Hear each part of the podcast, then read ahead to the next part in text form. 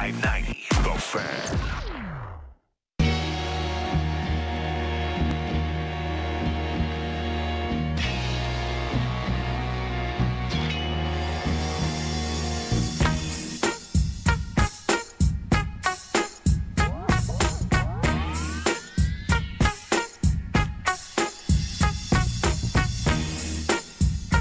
Back again for another edition of Smith and Jones. Eric Smith, Paul Jones with you. And, uh, oh, what could we dive into this week? Only a few things happening around the association. The uh, off season is upon us. We could say the silly season is upon us in terms of the rumors, the speculation, let alone Jonesy, the deals that have gone down, and the money that is out there as well that is being thrown around. It's a good time to be an NBA player, to be a professional basketball player, as there are certainly riches to be had across the league. Signings coming uh, all over the place, and as I mentioned, lots of trades that have already gone down, and many that have been speculated upon. And even though you and I like to try and avoid the rumor mill, it would be impossible to not at least mention and probably talk for a little while about uh, the fact that the Toronto Raptors, at least uh, in the rumor mill and some of the speculation coming from Adrian Wojnarowski, who is, you know, right alongside Shams Charania, the, the top dog or dogs when it comes to news and information in the NBA, the Raptors are apparently right there in the mix for a potential deal, potential deal for Kevin Durant. Who knows what would be going the other way, but there is so much talk going on. And this, of course, feeding right into Summer League, where all of the executives will be together, where more deals will be had and more transactions will go down. There really isn't an off season in the NBA. No, there isn't, Eric, and we always talk about it. It's it's 24/7. As a matter of fact, the quote off season unquote, or the quote silly season, unquote, as you call it, it's the best times. Like for all the rumor people and all the fantasy people, like the NBA trade machine is getting a serious workout right now, isn't it? With Kevin Durant saying, I want to trade, and, and the implication that he still wants to play with Kyrie Irving.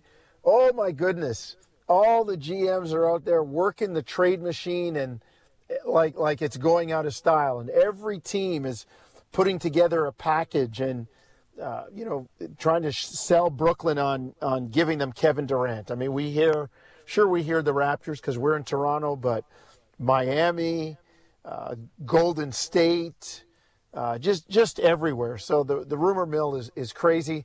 Thank goodness we have some concrete stuff to hold on to. E, you and I doing the last couple of games with our Canadian senior men's national team advancing to the second round, and uh, we know that they're in the second round uh, of the qualifying for the World Cup.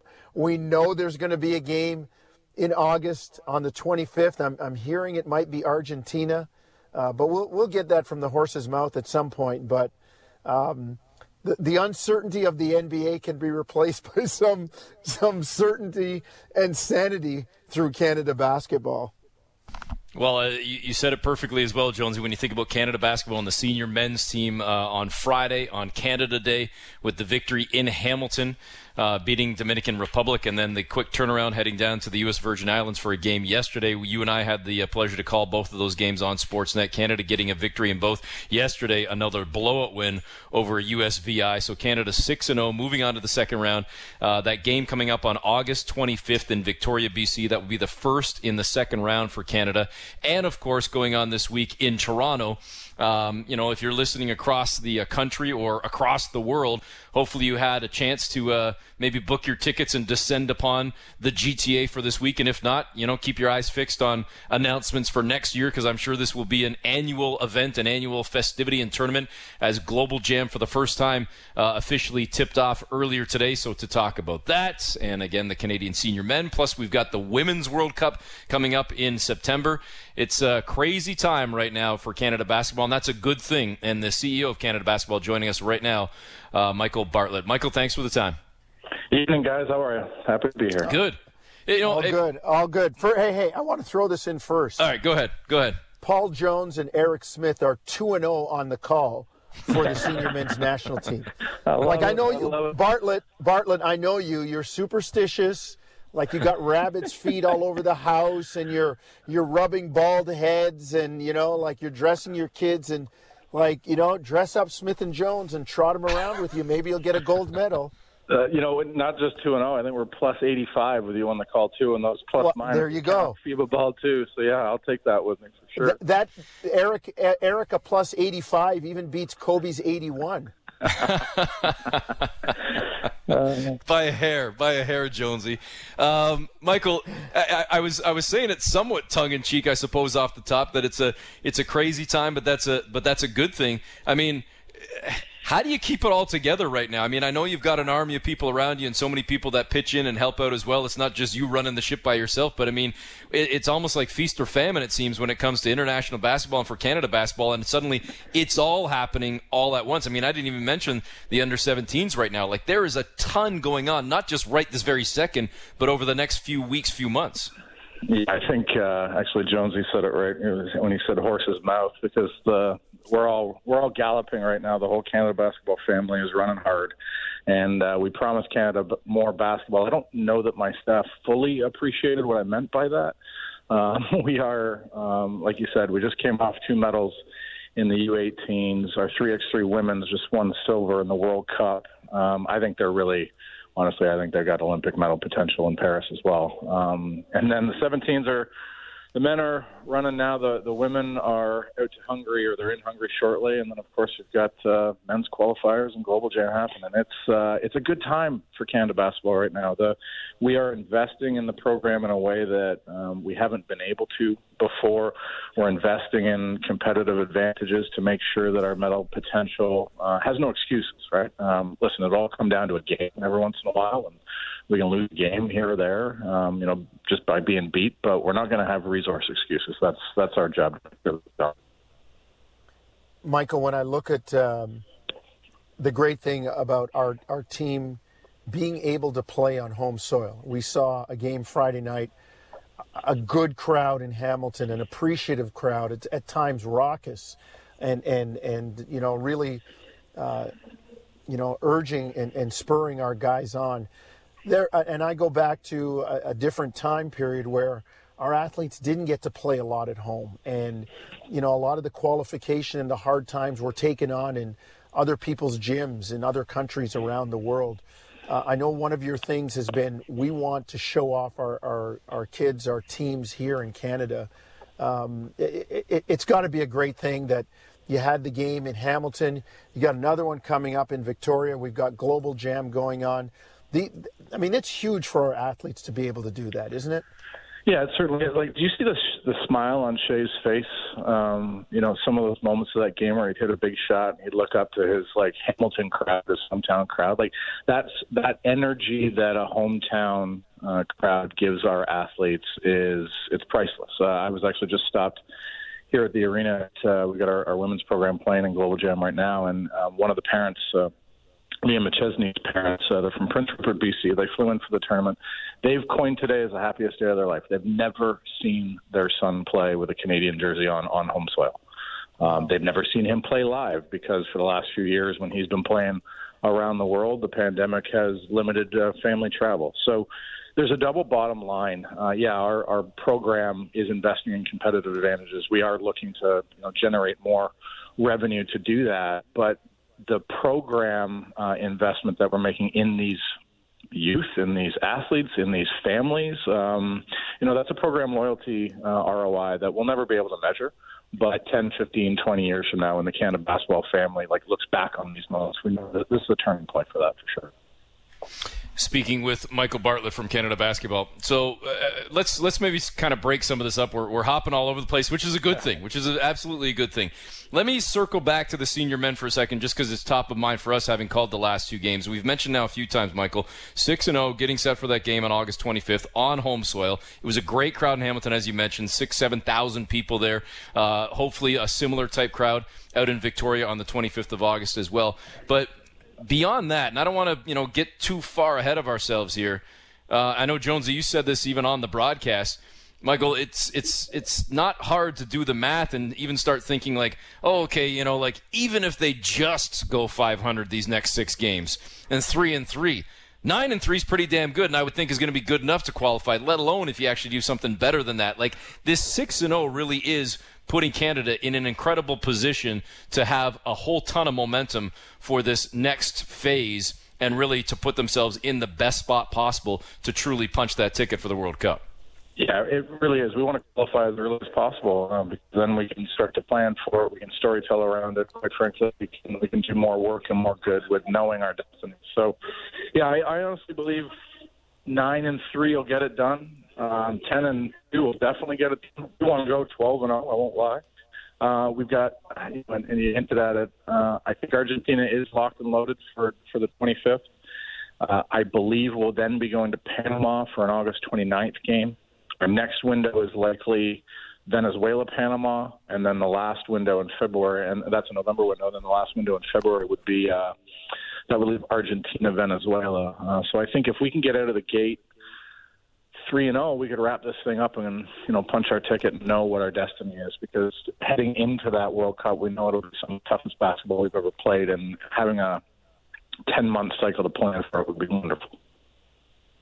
Michael, one of the things that I've always talked about, and we haven't had this in the past, and you know, a little shout out to our alumni, uh, Canada basketball alumni, some of those people, some of those men and women that qualified on foreign soil and, and kind of helped make our name on foreign soil. But I've always talked about wiring our kids to want to play for the program. It was interesting to hear uh, Dwight Powell talk about it. Eric mentioned it on the broadcast, being around people like Dirk and Luka and JJ Barea and these guys that that would just die to play for their country. And and we I think we're doing that. We're getting the young kids involved and getting them, you know, some touches on home soil and wiring our kids to, as I said, to to want to play for Canada.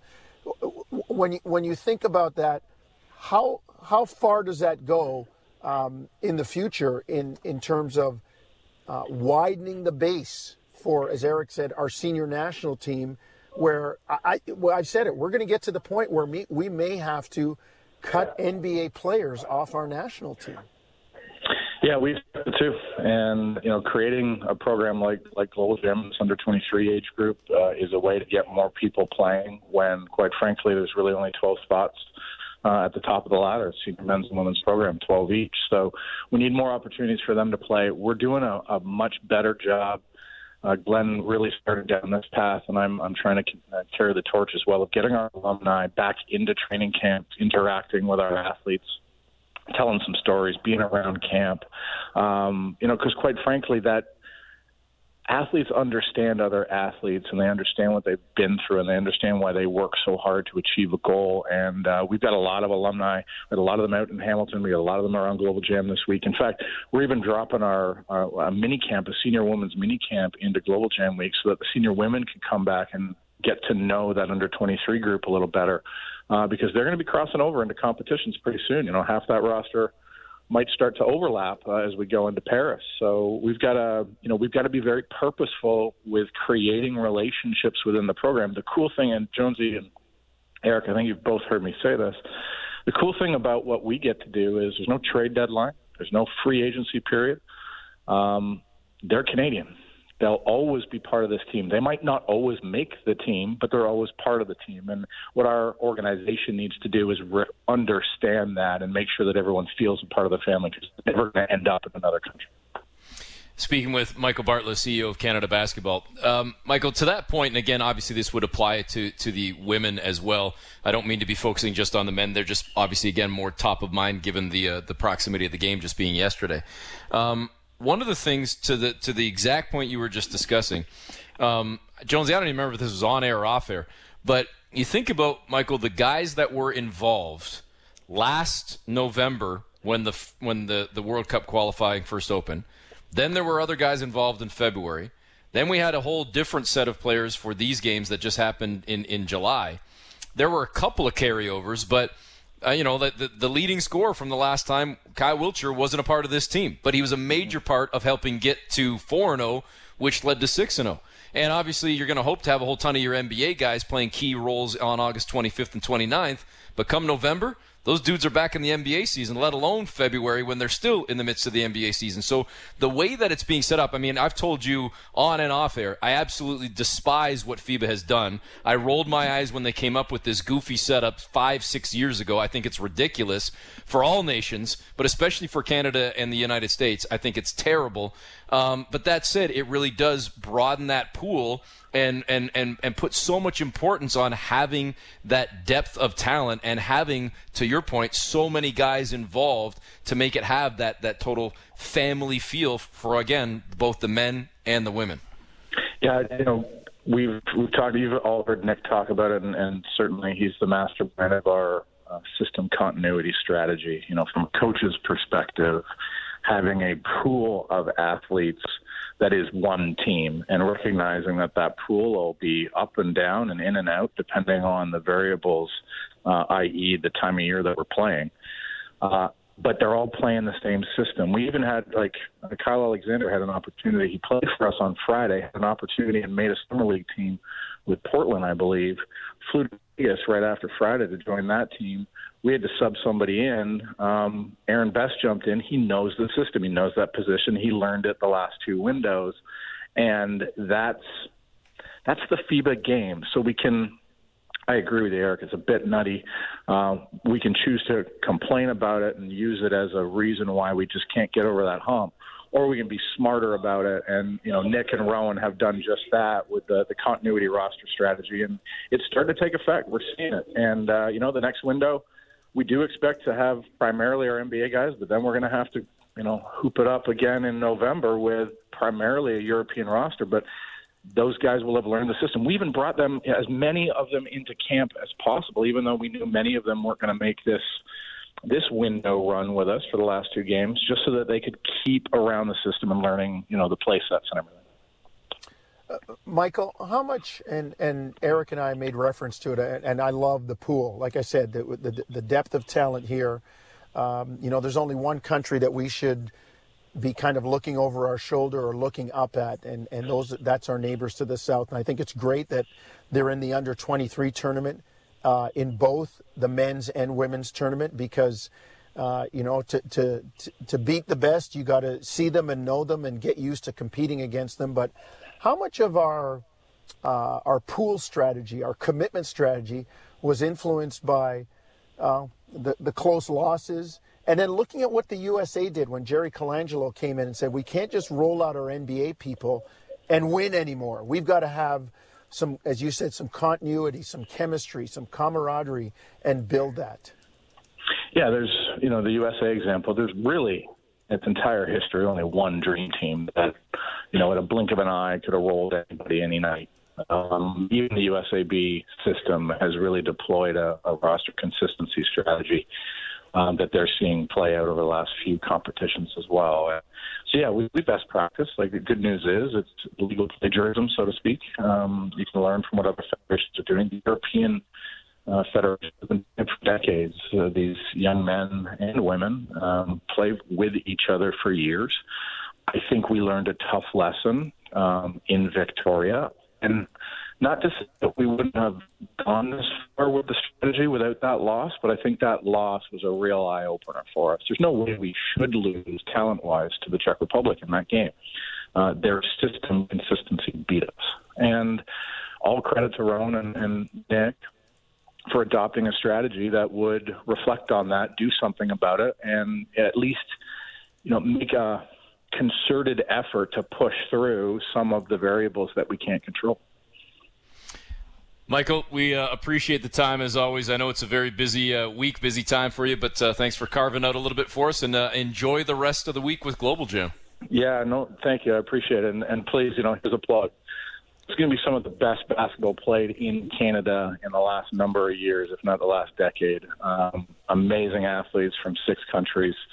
You know, go on basketball.ca, grab a ticket, come on down. It's going to be a lot of fun. Uh, we need we need to cheer on these Canadian teams to uh, to get the winning blood in their system, and winning on home soil is what we're all about. So please come on down.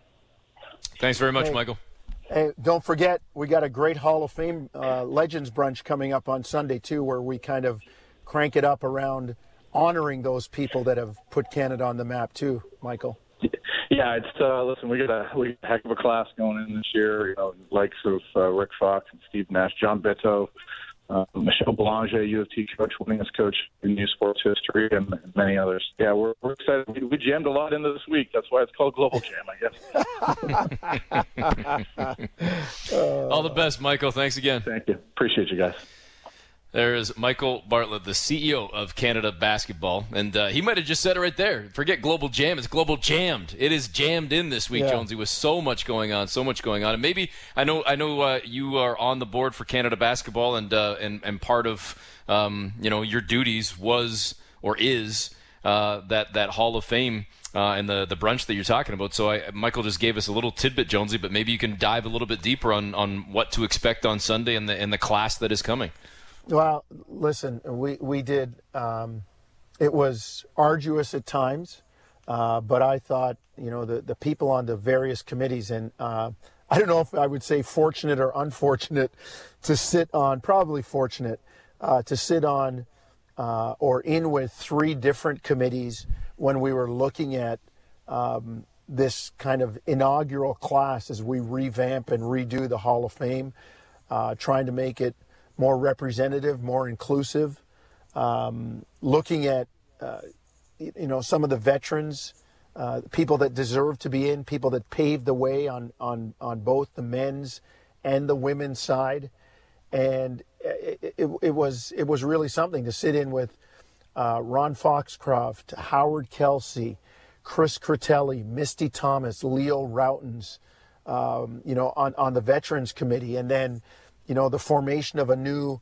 awards and recognition committee, and then, you know, sending those names to the voting committee, having them come back, just revamping everything, and really excited about the people that are going in and the contributions that they've made uh, to Canadian basketball. And I, I guess I've been voluntold to finish it by being the MC for the Legends Brunch on Sunday, but I'm looking forward to seeing some people that really deserve to be in. Uh, Michelle Belanger, as, as Michael said, you know, the winningest coach in U Sports history. Um, a guy who I roomed with, uh, Tony Sims, uh, who stared Michael Jordan down and played him, uh, you know, head up in the 84 Olympics. Uh, John Bitove, who did, uh, you know, a whole whack of stuff in helping establish basketball in Canada with the World Championships in 94 and then being part of the founding footprint with the Raptors. Uh, it's just it's it's Rick Fox, Steve Nash, you know Angie Johnson. It's just going to be a terrific class of people going in, and I'm telling you, E, this is the start. It's going to get bigger and better, and you know we're going to, as Michael said, uh, involve the alumni, and and have those people that are already in. Uh, you know, a, a guy like Steve Konchalski who gave so much to the program as part of these committees too, on the Veterans Committee and um, you know on the Diversity Council. So I'm just excited about what's going on with Canada basketball. We really are moving in the right direction, and this thing is starting to roll. And it, it, it, look out once it gets going. We're going to be doing damage. We're going to be winning medals, and I can proudly say that, and that's the way it should be.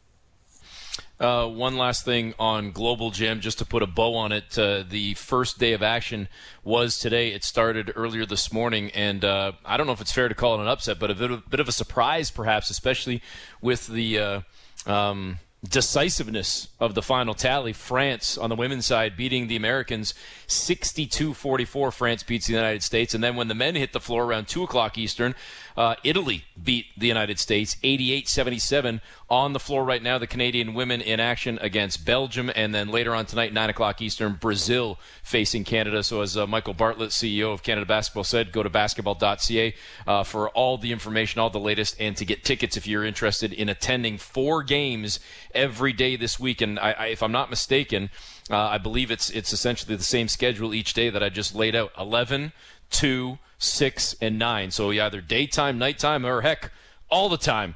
Attend uh, however many games you like, and make sure you go check out Global Jam. And the venue itself too is outstanding. The way that they revamp Maple Leaf Gardens, the Mattamy Center now uh, downtown Toronto. If you're in the area, or if you've got a chance to make a road trip and get there before the weekend, it's an outstanding spot.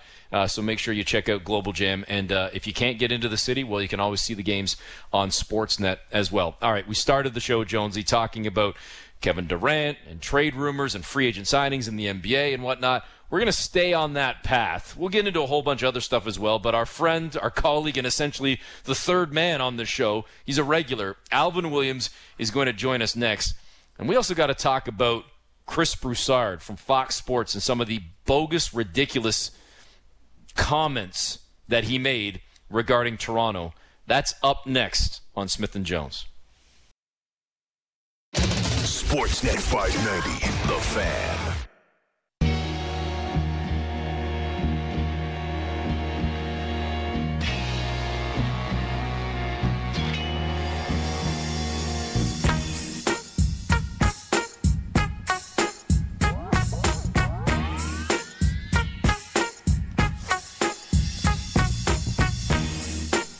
Back on Smith and Jones, Eric Smith, Paul Jones with you. Thanks again to Michael Bartlett, CEO of Canada Basketball, for joining us. And on the line right now, the uh, he's the third man in the booth. Basically, it's Smith and Jones and Williams as uh, we bring into the conversation longtime Toronto Raptor, longtime NBA, and of course Raptors analyst on Sportsnet. Our friend, our colleague, Alvin Williams. Al, great to chat with you.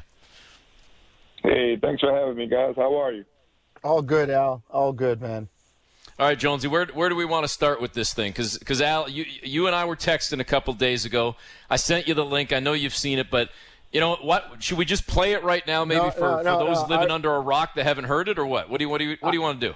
I, I we're gonna play it, but I, I wish this was we had some facial time here, some some because I have the giant eye roll emoji when you hear this clip. All right, for me, it's like I, I said it on Twitter, like, bruh, like Yeah. you you you're tripping. Like I, I I just there's no other way to say it, and I'm gonna prove it by when we're done by talking to Alvin about this, just asking him some basic questions. All right. Well, I'm ready, I'll- Andrew. The, the, only, the only thing I'll say, Jonesy, is I wish we were on satellite radio right now because I got a few words that I'd like to say that I can't say on just regular AM. Got a few uh, few colorful words that I'd like to, to, to spew out. But here is Chris Broussard from Fox Sports talking about Toronto and whether Kevin Durant, among others, would have interest in coming to Toronto for a number of reasons and factors. Again, here is Chris Broussard.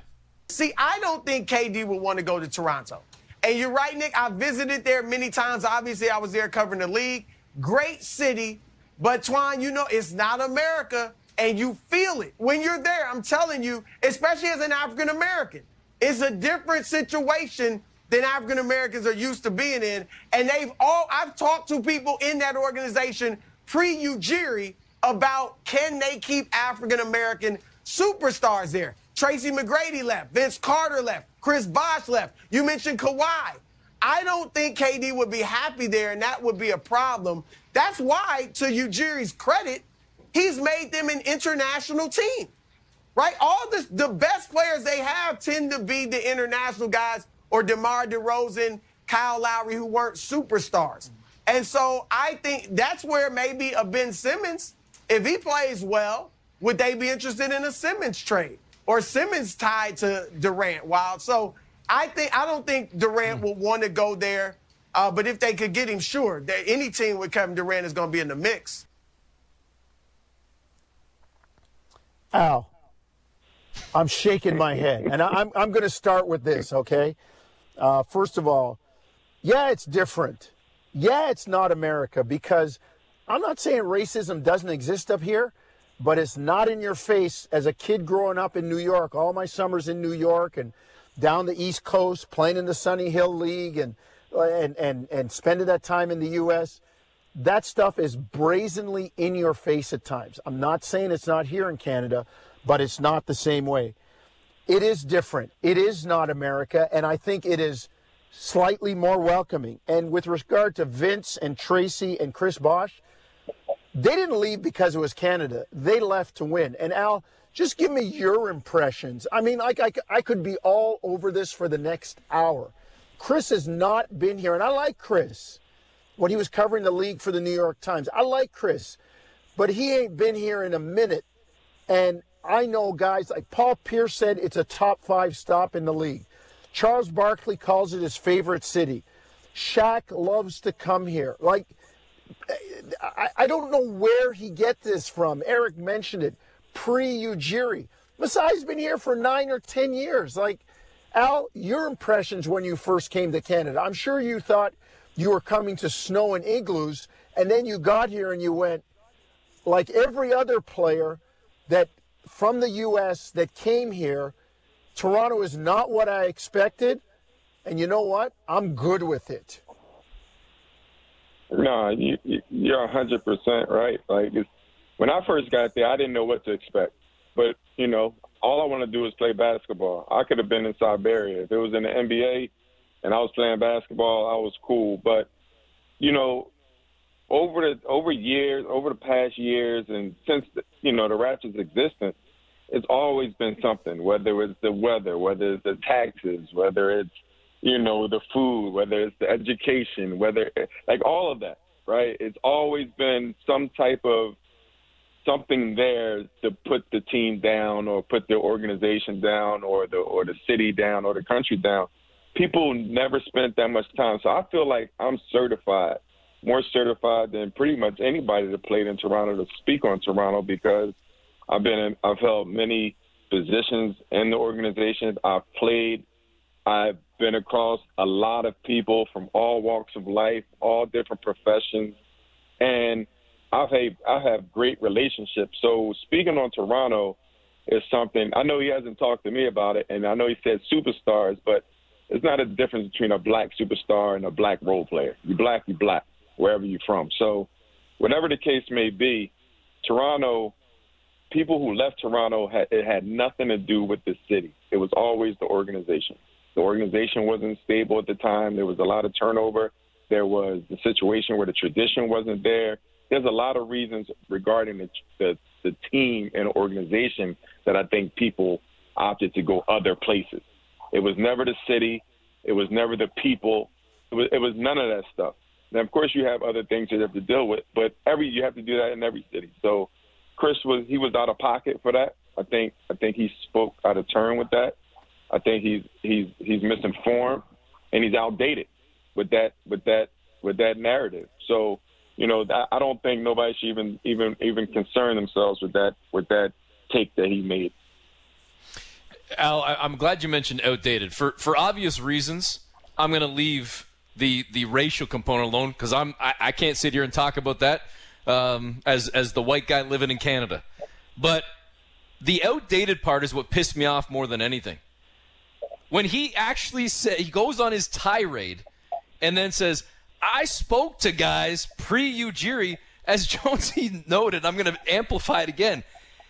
He's been here for nine years. Oh, by the way, in his second stint as a member of the Raptors front office, and albeit as the main key cog, nine years. So your reference to what you think you know about Toronto or what you think certain players or people think about Toronto is referenced dated back to nine years. Like Tracy McGrady leaving Toronto was nearly 25 years ago when he was a 21 year old kid under a ridiculous CBA that allowed a player after only three years in the league to be an unrestricted free agent, and he chose to go to Florida, to go home.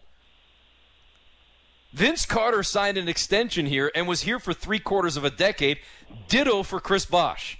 And as you said, Hence the reason it was more organizational, not city, not country, not taxes, not food, not the metric system, not any of that crap. It was the organization and where it stood. But again, they were both here for three quarters of a decade.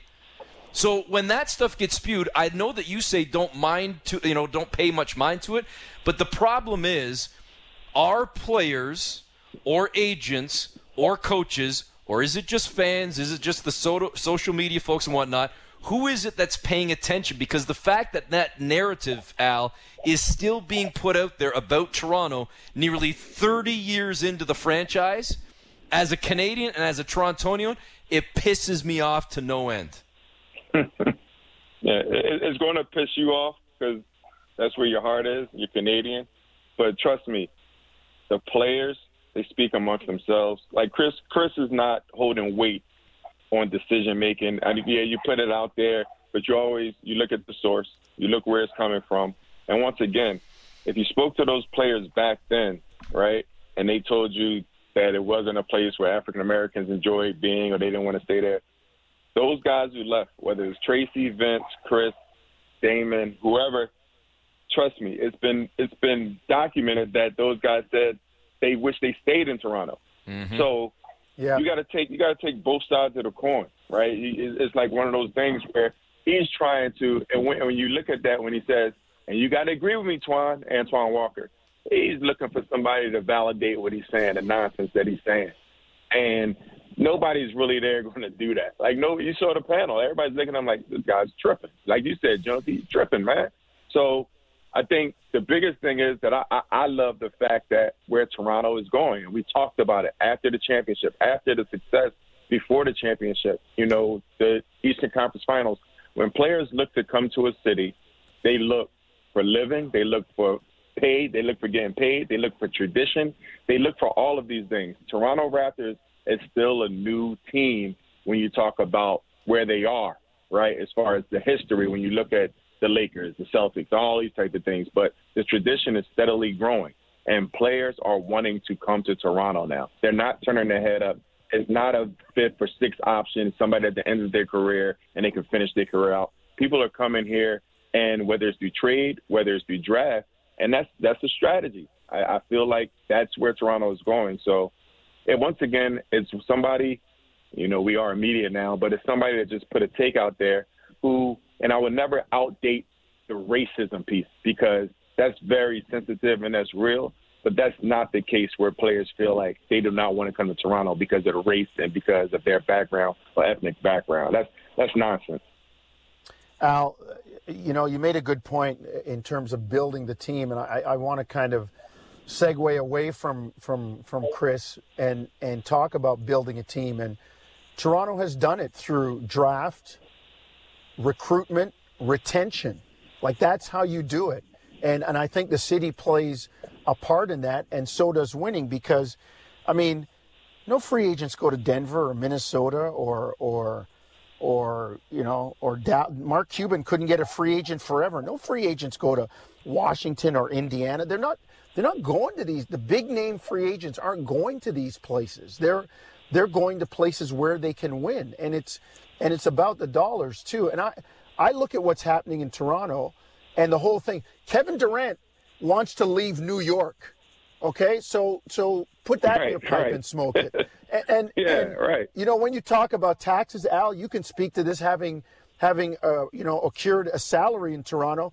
Uncle Sam's dollar goes 30% further the minute you step across the border, and the organization yep. does everything they can to mitigate all those tax circumstances. I mean, you got you got some serious taxes in places like California and and the New state York. of New York.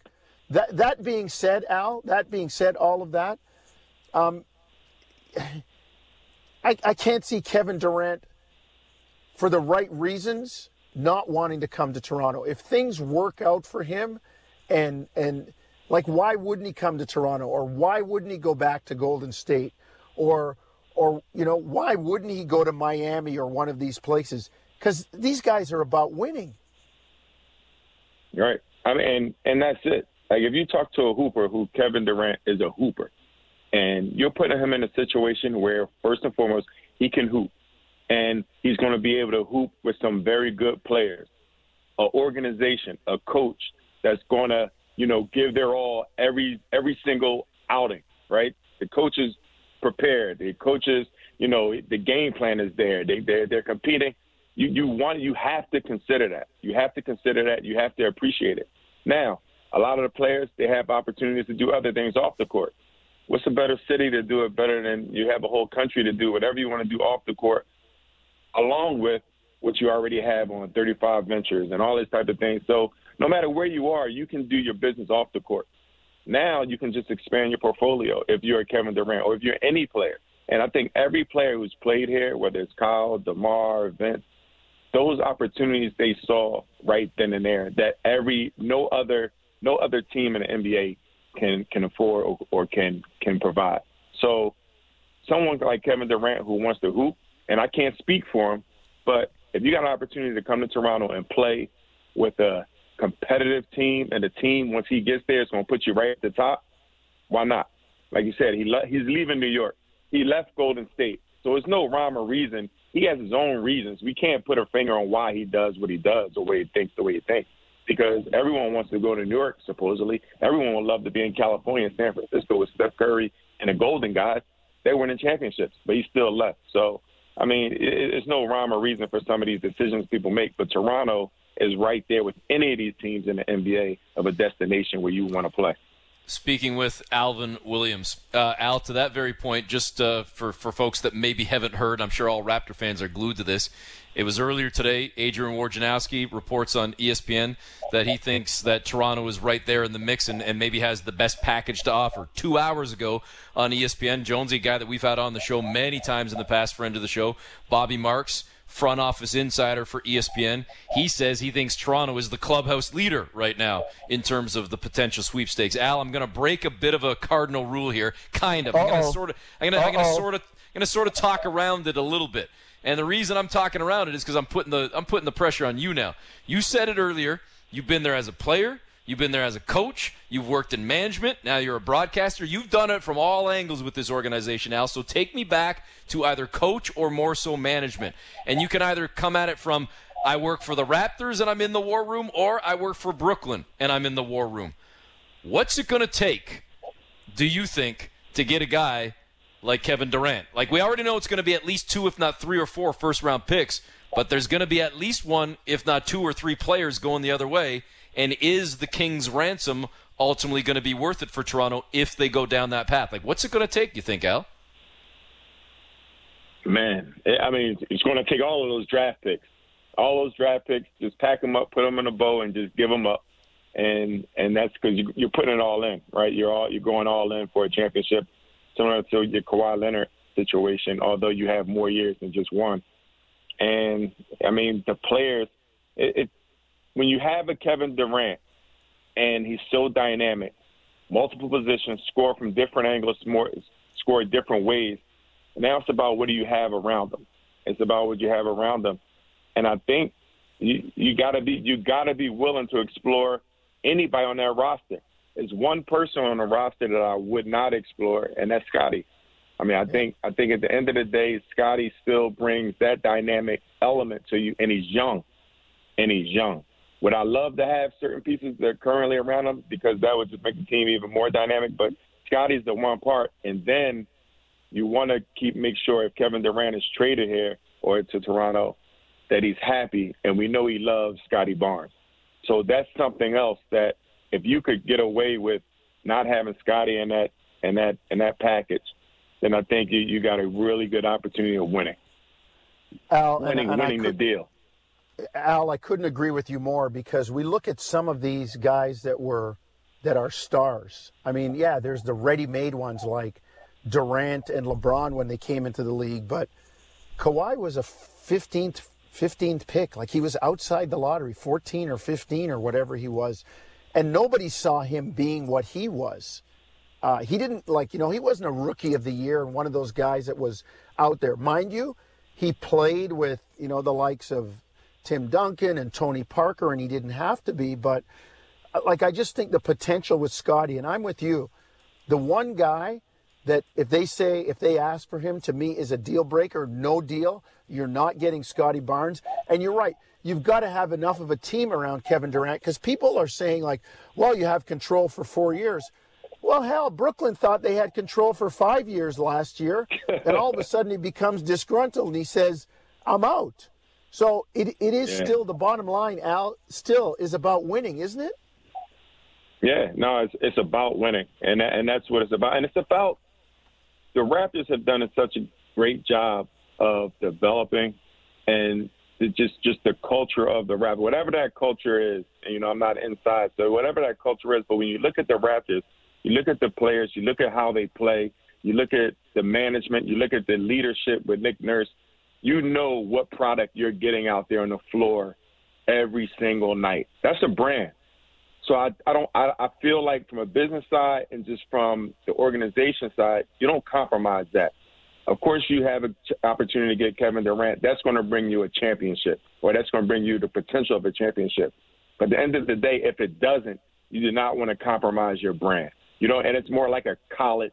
It's like kind of like a college attitude. You want to you want to make sure when you go into that living room and recruit, you're bringing the type of people that you want to have there night in and night out, so you know what you're going to provide to the crowd, to the fans, to the, to everyone else, and to the league. So I think with all that being said, Kevin Durant, it will put you right there in the mix if the pieces are around because Brooklyn never got there and he was there. But if the pieces are there, you still don't want to compromise everything that you've been building and everything that you are as an organization. Because once again, when you go look at other free agents and you go for those opportunities, they want to come through stability. They want to come to tradition, and they want to come to something that they know what they're going to get a top notch organization and not one that's flip flopping or just doing things to do things that knee jerk reaction. Hey Al, let me let me um, ask you this because you know Jonesy just kind of brought it up about you know KD's. Hey, he's he's signed long term and he's he's forcing his way out. He says I want out of here. Looking looking at KD as the example, but there's obviously many other examples across the association over the last number of years, and there will be in the future. I, I already said this to Jonesy yesterday off the air, you know, before we were doing some other work. One of my good buddies, he's a sports fan, he's a lawyer, and he says to me and I'm, I'm interested in your perspective, Al, because you've been there as a player. Alvin Williams has a no trade clause. The Toronto Raptors cannot move Alvin Williams. They can't deal him anywhere. But Alvin Williams can step up and say, I want out, trade me. Should there not be some sort of penalty, whether it's forfeiting 5%, 10%, 15%, 1%, 20%? Should there not be some sort of a penalty for a guy that has a guaranteed contract that does not live up to his contract that basically says, trade me, I want out? Because the player has all of the power then and the organization has zero. If there's a no trade, they can't do anything, but the player doesn't have to live up to his end of the bargain? No, I don't. I only, I'm, I'm, you know, first of all, I'm pro player. So I, I just say all that because if the tables were turned, you know, no trade clause or anything, whatever you have there, players get traded all the time. Like you know, players through the history of pro pro sports, they they've signed contracts, they've done these things. It's been an agreement, and it could be a year, two years. Last year, they get traded. Right? That's part of that's part of sports. So when a player now is asking for a trade, I don't see it any different as an organization trading. Now, you talk about Kevin Durant asking for a trade. He's not forcing his way out because at the end of the day, the Nets have the power. The Nets can say, no, we're not going to trade you. Right. And if you're not going to play, then you don't get paid or however that whatever that looks like. We saw like Ben, ben Simmons, Simmons last year. But that's the, yeah, so that's the thing now that's so tricky now because players are saying, you know what, all right, I won't play, and don't pay me, and I'll take that, whatever the case may be. Do you want to make it an ugly mess?